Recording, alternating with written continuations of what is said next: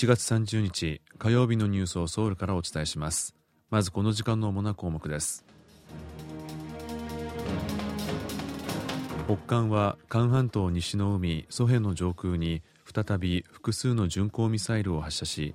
この1週間余りの間に3回目の発射となりました。ソウルの繁華街イテウォンで起きた転倒事故の真相究明に向けた特別調査委員会を設置するための法案について政府は国会への再議決を要求することを決めました。海外の巨大な IT 企業が国内市場を不当に独占することを防ぐための法案をめぐってアメリカ商工会議所は市場の自由な競争を阻害するものだと批判しました。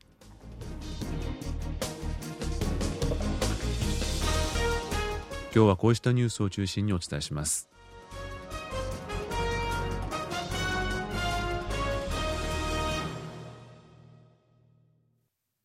韓国軍の合同参謀本部は北韓が30日韓半島西の海ソヘの上空に複数の巡航ミサイルを発射したと明らかにしました。北韓は28日にも巡航ミサイルを発射しており今月に入ってから3回目の発射となります。合同参謀本部によりますと30日午前7時ごろ北韓がソヘ上に巡航ミサイル数発を発射したことが確認され韓国軍は監視と警戒を強化しアメリカ軍と緊密に協力しながら北韓の活動を綿密に注視しているということです。軍当局によりますと今回捉えられた巡航ミサイルの飛行距離は1500キロから2000キロとみられます。北韓は去年3月試験発射した巡航ミサイルファサル1とファサル2の飛行距離を1500キロと1800キロに設定したと主張していました。北韓は今月24日平壌付近からソヘに向けて複数の巡航ミサイルを発射し28日にも東部のハンギョンナムド新浦付近の海上から潜水艦発射型とみられる巡航ミサイル2発を発射しています。北韓は巡航ミサイルにも核弾頭を搭載できると主張していることから多くの専門家は弾道ミサイルに匹敵する危険な兵器とみています。おととしソウルの繁華街イテウォンで起きた転倒事故について真相究明に向けた特別調査委員会を設置するための法案通称イテウォン惨事特別法が野党単独の可決で国会を通過したことをめぐり政府は閣議を開き国会での再議決を要求することを決めました。今月9日に行われた国会の本会議で特別調査委員会の設置に反対する与党国民の力の議員が退場する中最大野党共に民主党をはじめとする野党議員全員の賛成によって法案は可決されました。これについて政府は30日閣議を開き国会での再議決を要求することを決めました。政府は再議を要求する理由について特別調査委員会の業務の範囲や権限が過度に広く委員会の公正性や中立性が担保されておらず国民の分裂を招く恐れがあるとしています。その上で遺族と被害者それに韓国社会の傷を癒し再発防止に貢献できる特別法が制定されるなら政府も積極的に受け入れるとし特別法の条文をめぐり与野党間で十分な議論を行うことを呼びかけました。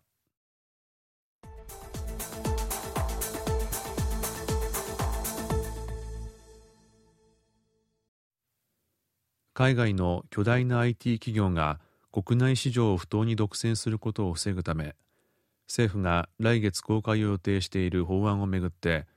アメリカ商工会議所は市場の自由な競争を阻害するものだと批判しました。韓国政府は先月開かれた閣議で特定企業によるプラットフォームの独占を防ぐためのプラットフォーム公正競争促進法通称プラットフォーム法の制定を推進する方針を明らかにしました。この法案には市場を左右する巨大プラットフォーム企業に対し自社サービスを優遇したり競合するプラットフォームの利用を制限するなどの不当な行為を禁止する内容が盛り込まれていてアメリカのアップルやグーグル国内企業ではネイバーやカカオなどが規制の対象になるだろうとみられています。これについてアメリカ商工会議所は現地時間の29日声明を発表し消費者の利益となる競争を妨げ健全な規制の慣行を無視していると明らかにしました。また海外企業を恣意的に標的とすることで各国政府が貿易協定に違反する状況を招きかねないと指摘した上でアメリカの政府や企業など利害関係者に対し十分な議論を行う機会を提供すべきだと主張しました。一方公正取引委員会は関連省庁間の協議がまとまり次第政府案を公開し国内外の利害関係者の意見聴取を経て立法手続きに入る方針です。印鑑により個人を証明する印鑑証明制度が導入から110年を経て改変されることになりました。印鑑証明が必要な行政手続きが減り部分的にオンラインでの発給も可能になります。韓国では1914年に印鑑証明制度が導入され不動産の取引や金融機関から借り入れを行う際などに本人確認や取引の意思を確認する手段として利用されてきました。行政安全部と大統領直属のデジタルプラットフォーム政府委員会は30日国民生活をテーマとする討論会を開き来年2025年までに現在印鑑証明が必要な行政手続き2608件のうちおよそ8割を見直すことにしました。ユン・ソンニョル大統領は討論会でデジタル政府を構築したものの国民がその利便性を感じるには足りない点が多いとした上で印鑑証明をデジタル印鑑へと大幅に転換する方針を明らかにしました。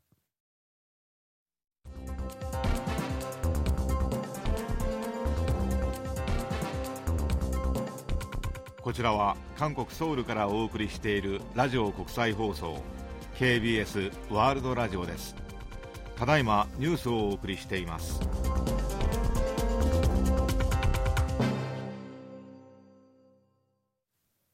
今月初め最大野党共に民主党のイ・ジェミョン代表がプサンを訪問中に刃物で襲われた事件について検察は容疑者の男に対し殺人未遂のほか公職選挙法違反の容疑も追加して起訴しました。プサン地方検察庁の特別捜査チームは29日これまでの捜査結果を発表しました。それによりますと男は犯行の動機について4月の総選挙でイ代表の主導で北韓寄りの勢力が多数の議席を確保し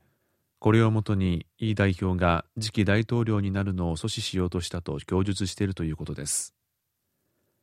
これを受けて検察は男の犯行は総選挙に影響を与えようとした行為だと判断し公職選挙法の選挙の自由妨害を適用し起訴しました。さらに男の銀行口座のほか親族や知人など合わせて114人に対して事情聴取した結果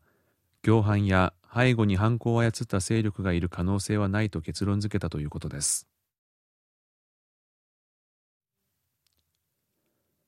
韓国観光公社は30日。去年韓国を訪れた外国人観光客は1103万人でコロナ禍前のおよそ60%の水準を回復したと発表しました。